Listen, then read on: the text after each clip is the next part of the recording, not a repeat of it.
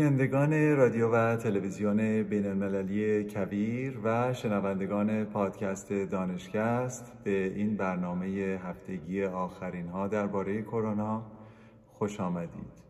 امروز 17 اسفند ماه 1399 مطابق با هفتم مارچ 2021 هست روز جهانی زن و به پاس زنان نامدار ایران امروز در پس زمینه چند عکس از زنان ایرانی خواهید دید و همینطور دوست دارم که امروز یادی بکنم از مادر درگذشته خودم سرکار خانم دکتر طاهره برجیز که یکی از زنان بسیار تاثیرگذار در زندگی من بود.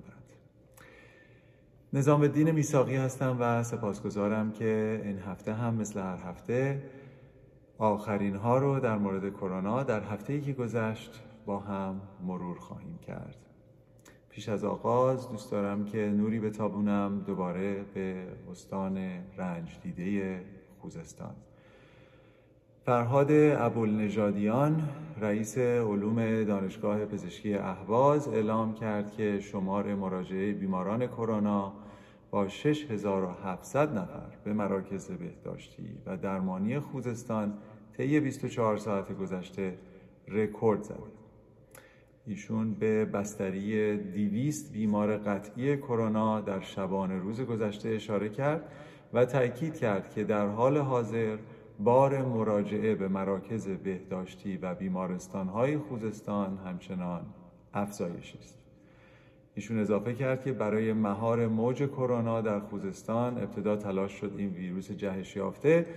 به خارج از استان سرایت نکنه و اقداماتی انجام شد تا شهرهای شمالی و شرقی استان کمتر درگیر بشن. اکنون تردد وسایل نقلیه بین شهرها و خارج از استان بسیار محدود هست و فقط کسانی که پلاک های غیر بومی دارند اجازه خروج از استان خوزستان دارند. به پاس زحمات کادر درمان در استان خوزستان و به یاد هممیهنان رنج دیده ما که یکی از محرومترین مناطق ایران رو در بر می‌گیره امروز چند عکسی هم در پس زمینه از استان خوزستان خواهیم اما برسم به آمار کرونا در دنیا، آمریکا و در ایران. در دنیا 117 میلیون و 200 هزار مبتلا تا کنون تایید شده داشتیم. دو میلیون و 601 هزار درگذشته داشتیم. شمار روزانه مبتلایان جدید 405 هزار گزارش میشه و شمار درگذشتگان روزانه الان حدود 7 هزار در جهان است. در آمریکا شمار مبتلایان 29 میلیون و 655 هزار گزارش میشه. شمار درگذشتگان 537 هزار هست. شمار مبتلایان جدید روزانه 58 هزار و شمار درگذشتگان روزانه 1500 هست. اگر بخوایم که یک مقایسه بکنیم در یک فصل آنفلوانزای فصلی در آمریکا حدوداً بین سی تا چهل هزار درگذشته در آمریکا سالیانه خواهیم دید.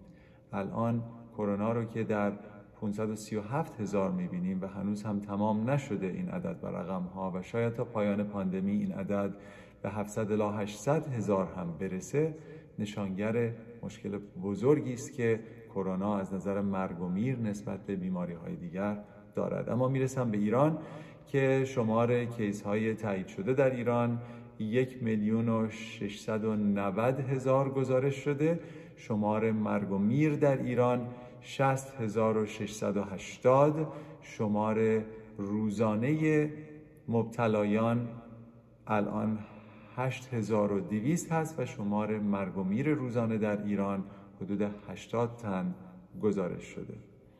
اما از نظر واکسینه شدن در آمریکا به طور خاص 57358 نفر هر دو دوز واکسن رو دریافت کردند و 257 میلیون و 358 هزار نفر هر دو دوز واکسن رو دریافت کردند 29 میلیون و 776 هزار نفر تنها دوز اول رو دریافت کردند و این درصد الان 17 درصد پاپیلیشن یا جمعیت آمریکا هست و اگر بخوایم از نظر درصدی در آمریکا حساب بکنیم حدود بالای 18 سالا رو بخوایم در نظر بگیریم. این عدد حدود 22 درصد آمریکایی ها هست که تا کنون واکسن رو دریافت کردن. اما در حد دنیا اگر حساب بکنیم عدد و رقم ها بسیار معیوس کننده هست. کمتر از یک درصد مردم جهان در برابر ویروس کرونا کاملا واکسینه شدن. یعنی در واقع حدود 8 دهم درصد هست. و این 106 166 میلیون نفری که در دنیا واکسینه شدن به تعداد نامتناسبی در دو سه کشور جای دارند. و این خودش یک مشکل هم علمی و هم اخلاقی ایجاد می‌کنه از نظر دسترسی به واکسن و از نظر کنترل پاندمی.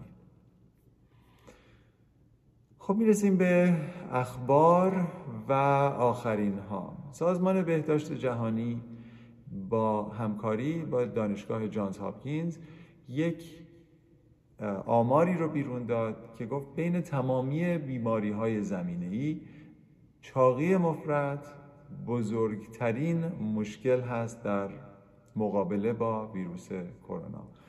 آماری رو که دادن بسیار هشدار دهنده بود این بود که 90 درصد یا حدود دو دو دهم میلیون این دو شیش دهم میلیون کسی که تا حالا از بین رفتن به خاطر کرونا در کشورهایی زندگی می‌کردند که در اونجا چاقی مفرد بیداد می‌کنه و بسیار بالا هست.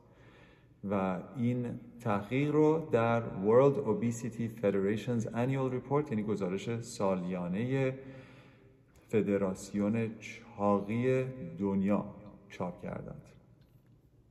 خبر خوبی داریم از آلمان. یک واکسنی هست به نام کیوربک که این در آلمان در دست تولید و پژوهش هست و این واکسن به صورت مقدماتی الان یک سری داده هاش در دسترس قرار داده شده که نشون میده که واکسن بسیار کارایی خوبی داره و این واکسن هم مثل فایزر و مدرنا جزو واکسن هایی قرار خواهد گرفت که تکنولوژی mRNA استفاده می‌کنن که می‌دونیم اونها از نظر کارایی از بهترین ها بودن الان شرکت دارویی نوارتیس یک همکاری رو شروع کرده با کیوربک که بتونه به صورت انبوه واکسن ها رو تولید بکنه و انتظار میره تا اوایل آپریل یعنی حدود یک ماه و نیم دیگر قرار هست که این واکسن هم در زمره واکسن های موجود و در دسترس قرار بگیره. خبر دیگر در مورد بازوی مدرناست بسیاری از بیماران توضیح می‌دادند که بعد از دریافت اولین واکسن بازوشون بسیار دردناک شده بود و بعضی از اینها نگرانی داشتن که شاید بار دوم بخوان بزنن بازوشون بیشتر درد بگیره و مقداریشون می‌خواستن که نزنن این ویروس این واکسن رو برای اینکه فکر می‌کردن که این درد بازو براشون خیلی شدید بوده. در یک تحقیقی که در New England Journal of Medicine چاپ شد توضیح دادن و گفتن که این بازوی مدرنا که در تحقیقات معروف شده به این نام هیچ دلیلی نداره که اگر دفعه اول شما درد زیادی داشتید پس از تزریق قرار هست که بار دوم هم اینگونه باشه و تشویق کردن که کسایی که با چنین مشکلی روبرو شدن حتما دوز دومش رو بزنن و هیچ اشکالی نداره و نخواهد داشت و حتی اگر مشکلی باشه مشکل به صورت زودگذر خواهد بود. National Institutes of Health که NIH نام داره داشت تحقیق بزرگی می‌کرد روی پلازما. پلازما این هست که کسایی که بهبود یافتن از بیماری کووید 19 بیان و خون بدن سلول های قرمز رو جدا می‌کنن و اون قسمتی که حدود زرد رنگ داره پیوش پلازما میگن اون رو بتونن در بانک های خون در بیمارستان ها نگهداری بکنن و کسایی که مشکل کووید 19 دارن رو بهشون این رو بدن چون قاعدتا در اون پادتنهایی ممکنه وجود داشته باشه که به بیماران کمک بکنه. NIH آمد و گفت کسایی که مشکل رو به صورت خفیف یا متوسط تجربه می‌کنن هیچ گونه بهره ای نمی‌برند. از استفاده از پلازمای کسی که بهبود یافته و انقدر نشون داده شد توسط داده هاشون که بهره چندان برده نمیشه که این تحقیق رو به صورت زودرس متوقف کردند و برای اینکه داده ها نشون نمی‌داد که فایده ای در این کار هست. یکی دیگه از داروهایی که پیش از این صحبت کرده بودیم در موردش یک داروی ضد انگلی هست به نام آیورمکتین جالب هست که بدونید که از آغاز این پاندمی داروهای ضد انگلی که آیا ممکن هست که اینها فعالیت های ضد ویروسی داشته باشند بسیار در اخبار در موردشون صحبت شده بود. مثلا داروی هایدروکسی کلوروکوین پیش از این در موردش بسیار صحبت شد و حتی رئیس جمهور پیشین آمریکا هم در موردش صحبت کرد و بعدا نشون داده شد که اصلا این دارو هیچ گونه کمکی به کنترل ویروس کرونا نمی‌کنه. الان خبر دیگری که آمده در ژورنال جما یا Journal of American Medical Association چاپ شده این هست که آیورمکتین که بیشتر برای کرمه های سیستم گوارشی استفاده می شده هم هیچ گونه کمکی نمی‌کنه برای کنترل این بیماری و استفاده بیرویه از اون اصلا توصیه نمیشه. خبر دیگر در مورد تستوسترون هست. در ژورنال آندرولوژی یک مقاله چاپ شد که توجه من رو جلب کرد و دوست داشتم با شما در میان بگذارم و می‌گفت که تعداد مردانی که بستری میشن در بیمارستان ها و تستوسترون پایین دارن به صورت نامتناسب بالا هست و این نشون میده که تستوسترون پایین خودش می‌تونه یک بیماری زمینه ای باشه که مشکل کووید 19 رو شدیدتر بکنه. و این در واقع بر اساس یک سری تحقیق و پژوهش بود که در میلان در ایتالیا انجام شده بود. حالا ما چه بکنیم؟ روشی که آقایون به طور خاص می‌تونن تستوسترون خودشون رو مقداری بالاتر ببرن. یکی ورزش هست مثلا ورزش هایی که مقداری ازوله یا ماهیچه می‌سازه به صورت مستمر حداقل سه بار در هفته و همینطور خواب خوب. کسانی که خوابشون مشکل آفرین هست و اسکجول خیلی قابل پیش بینی نداره اونها مشکل اختلالات هورمونیشون بیشتر خواهد بود.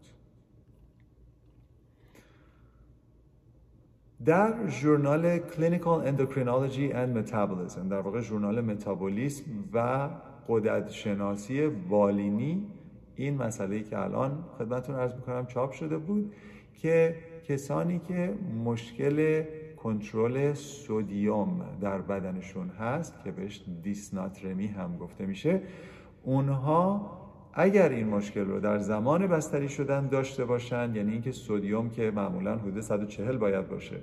اگر که یا بسیار بالا باشه یا بسیار پایین باشه یعنی بالاتر از 145 یا زیر 135 باشه این خودش پیشاگهی بدی برای بیمار داره و احتمال اینکه بیمار رو به مراقبت های ویژه استفاده از دستگاه تنفسی و یا مرگ و میر بره بالاتر هست. و این یک روشی است که پزشکان که می‌خوان تریاج بکنن و ریسک رو بررسی بکنن روی بیمارانشون می‌تونن روی این تمرکز بکنن. خبر دیگر در مورد IL-6 antagonists بود. IL-6 یا اینترلوکین 6 در واقع یکی از موادی هست که سیستم ایمنی ما ترشح می‌کنه و یکی از موادی هست که وقتی ترشح میشه ممکنه که آغاز طوفان ایمنی یا سایتوکاین ستورم رو پیشاگهی بکنه. این هست که دو دارو به طور خاص که ضد این ماده خاص IL-6 کار می‌کنند که یکیشون توسیلی زومب و یکیشون سریلومب هست. این دوتا که به صورت تزریقی هست و در واقع یک جور پادتنهای خاصی هست اگر استفاده بشه حدودا ده درصد ریسک مرگ و میر رو در بیماران پایین میاره. و خب این خبر خوبی بود که در نیو انگلند جورنال of مدیسین چاپ شده بود. البته مقداری این تحقیق روی تعداد بیماران کمی حدود 397 نفر انجام شده بود. اما تفاوت معنیدار بود از نظر آماری. ما در مورد خواب خوب بارها صحبت کردیم که خواب خوب می‌تونه اختلالات هورمونی رو برطرف بکنه می‌تونه سیستم ایمنی رو بهینه سازی بکنه و خبری که به شما میدم ممکنه که مستقیم مشکل کووید 19 نباشه اما به صورت غیر مستقیم مهم هست که در موردش صحبت بکنیم و اون اعتیاد به تلفن های اسمارت فون یا این تلفن های همراه هست. که خودش باعث میشه که کیفیت خواب کم بشه. نورهایی از این در میاد که مغز ما رو به صورت خاص ممکن هست که تحریک بکنه مثلا در ساعت که مغز نباید تحریک بشه. و همینطور بسیار ممکنه که خواب ما رو درش اختلال ایجاد بکنه. حتی بعد از اینکه خوابیدیم اگر که مقداری بیدار بشیم باز هم به تلفن نگاه بکنیم و کیفیت خواب ممکنه تحت تاثیر قرار گرفته قرار داده بشه. این خبر در ژورنال Frontiers in Psychiatry در روان پزشکی چاپ شده بود و فکر کردم که خبری هست که باید سعی بکنیم توجه بکنیم به تعداد ساعت هایی که از تلفن هامون بهره می‌بریم و مخصوصا در ساعت هایی که مخصوص خواب هست سعی بکنیم که تلفن رو مقداری از خودمون دورتر نگه داریم و سعی بکنیم که ساعت هایی به مغز خودمون یک تعطیلی از این تلفن های ویژه بدیم.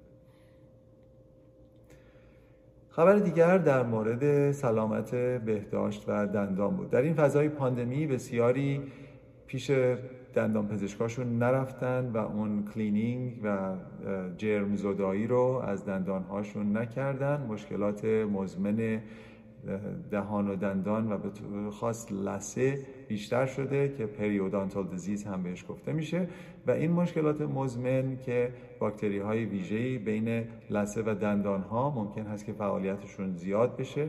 اینها ممکن هست که التهاب ایجاد بکنه و مشکل محدود به دهان و دندان نیست. این مشکل در تمام بدن ممکنه که بیماری های مزمنی ایجاد بکنه به خصوص که سیستم ایمنی رو ممکنه تضعیف بکنه و این بیماران ممکن هست که متاسفانه نتونن مقابله بهینه با ویروس کووید 19 بکنن. این اخباری که خدمتتون عرض می‌کنم در Journal Dental Research چاپ شده بود.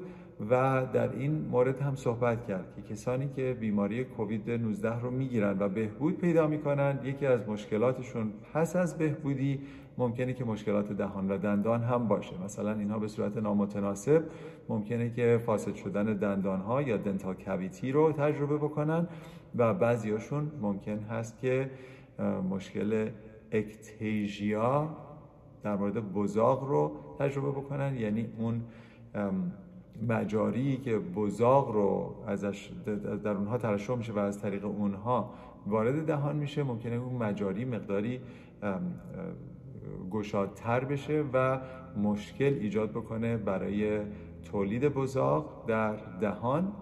همینطور مقداری از اونها ممکن هست که این مفصل تمپورو مندیبولار جوینت یا TMJ در اونها تحت تاثیر قرار بگیره و دردناک بشه. به هر حال مشکلات کووید 19 حتی پس از بهبودی ممکنه تا ماها با بیماران بمونه.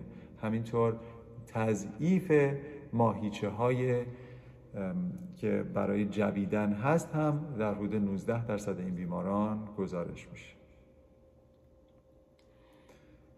خبر خوبی که از دولت آقای بایدن آمد این بود که انتظار میره تا پایان می ماه که حدود سه ماه و نیم دیگر هست. به اندازه کافی واکسن در آمریکا موجود بشه که تمام بزرگسالان تا اون موقع دسترسی داشته باشن و بتونن دریافت بکنن. این در واقع خبر خوبی هست چون پیش از اون در مورد جولای یعنی دو ماه دیرتر صحبت می‌شد. در این حال ایشون گفتند که دوست دارن که اولویت جدیدی هم داده بشه به کسانی که در امور آموزش و پرورش کار می‌کنن و تدریس می‌کنن که اونها هم هرچه زودتر بتونن واکسینه بشن. الان با حضور واکسن سوم در آمریکا جانسون و جانسون به نظر می‌رسه که دسترسی به این هدف هرچه نزدیکتر و زودتر خواهد بود.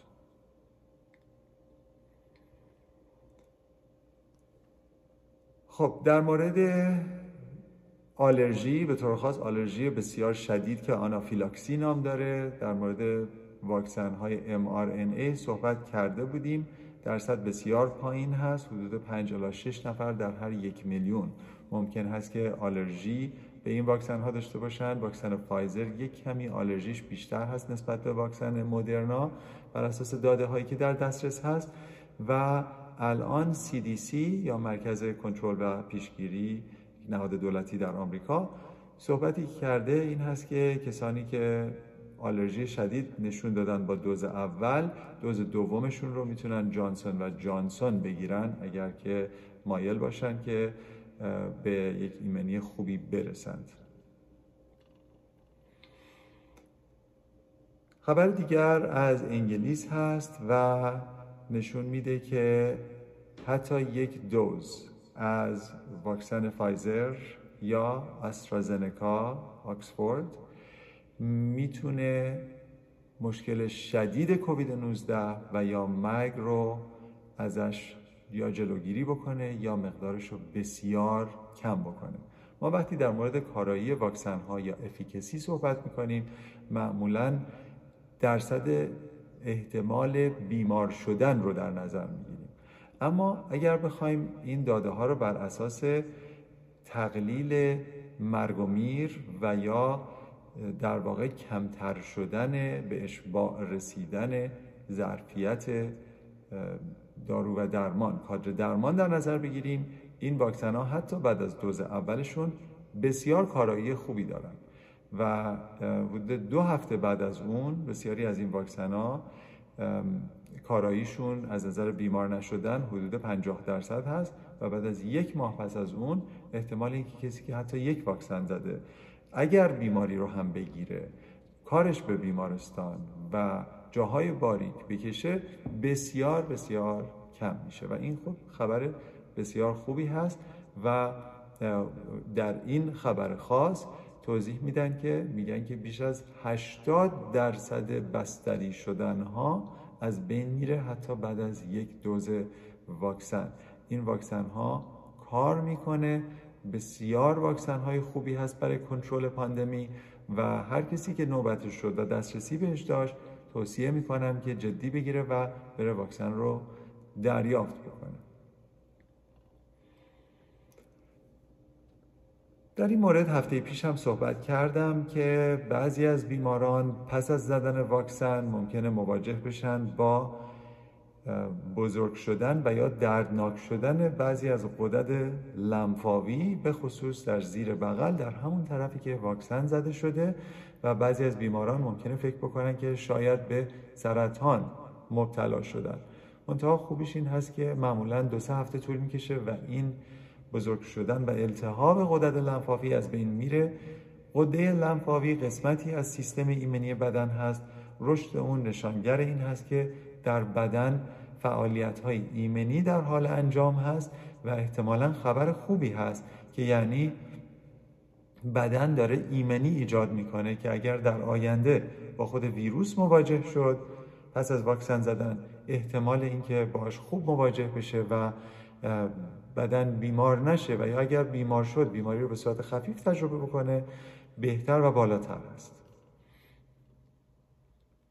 در مورد واکسن جانسون و جانسون هم که صحبت کردیم FDA به صورت رسمی به اون واکسن تایید داد و این در واقع جزء تصویب اضطراری باز هم قرار می‌گیره و الان این واکسن در جای جای آمریکا داره در دسترس قرار می‌گیره به عنوان سومین گزینه برای واکسینه شدن که خب بسیار خوب هست که ما فکر بکنیم که یک سال پس از اینکه این پاندمی آغاز شد سه واکسن در آمریکای شمالی در دسترس هست. در اروپا هم که می‌دونیم واکسن آسترازنکا آکسفورد در دسترس هست و در جای جای دیگر مثل روسیه و بسیاری از کشورهای بلوک شرق واکسن اسپوتنیک در دسترس هست که می‌دونیم آقای دکتر فاوچی هم گفتن که داده های اون بسیار مثبت بودن تا به حال. هنوز اون واکسن در غرب مورد تایید قرار نگرفته اما داده هاش خوب بوده و همینطور می‌دونیم واکسن های دیگر هم در دسترس هست به خصوص در چین و واکسن های دیگر هم به زودی قراره که وارد این فضای پرهیاهو بشه. خب یکی دیگه از اخباری که دیدم و بسیار جالب بود از اسرائیل میاد و نشون میده که چون اسرائیل بالاترین درصد واکسینه شدگان رو در دنیا داره به نسبت جمعیتش نشون میده که کسانی که واکسینه میشن نه تنها برای خودشون خوب هست بلکه احتمال اینکه ویروس رو به دیگران هم بدن بسیار کمتر هست و همینطور نشون میدن که استفاده از دستگاه های تنفسی در اون بیمارستان ها بسیار کم شده. مثلا در گروهی که بالای هفتاد سال داشتن پیش از اون یعنی یک چیزی حدود دو سوم کمتر شده استفاده از دستگاه تنفسی و آی سی یو و این خود نشون میده که مرگ و میر رو به تخفیف هست و نشون میده که واکسن ها کارایی بسیار خوبی دارن برای کنترل این پاندمی. دوستان عزیز به پایان این برنامه هفتگی رسیدیم. دوباره دوست دارم که شادباش بگم به تمام زنان در دنیا به خصوص در ایران که می‌دونم مشکلات زنان به نسبت جاهای دیگر چند برابر هست و مشارکت اونها در محیط کار هم متاسفانه بسیار محدود هست و بعد از پاندمی اون مشکل بزرگتر هم شده. و دسترسی به بسیاری از منابع و قدرت انتخاب پوشش همه اینها مشکلاتی هست که زنان هر روز با اونها دست و پنجه نرم می‌کنن. من فکر می‌کنم خارج از تبریک گفتن ما باید در کنار, زنان بیستیم و مشکلات اونها رو چه مرد باشیم چه زن باشیم مشکلات خود ببینیم و سعی بکنیم که بکوشیم در راه بهترسازی آینده زنان. که یک قطب بزرگ و یک بال بسیار قدر از دو بال پرنده هستند.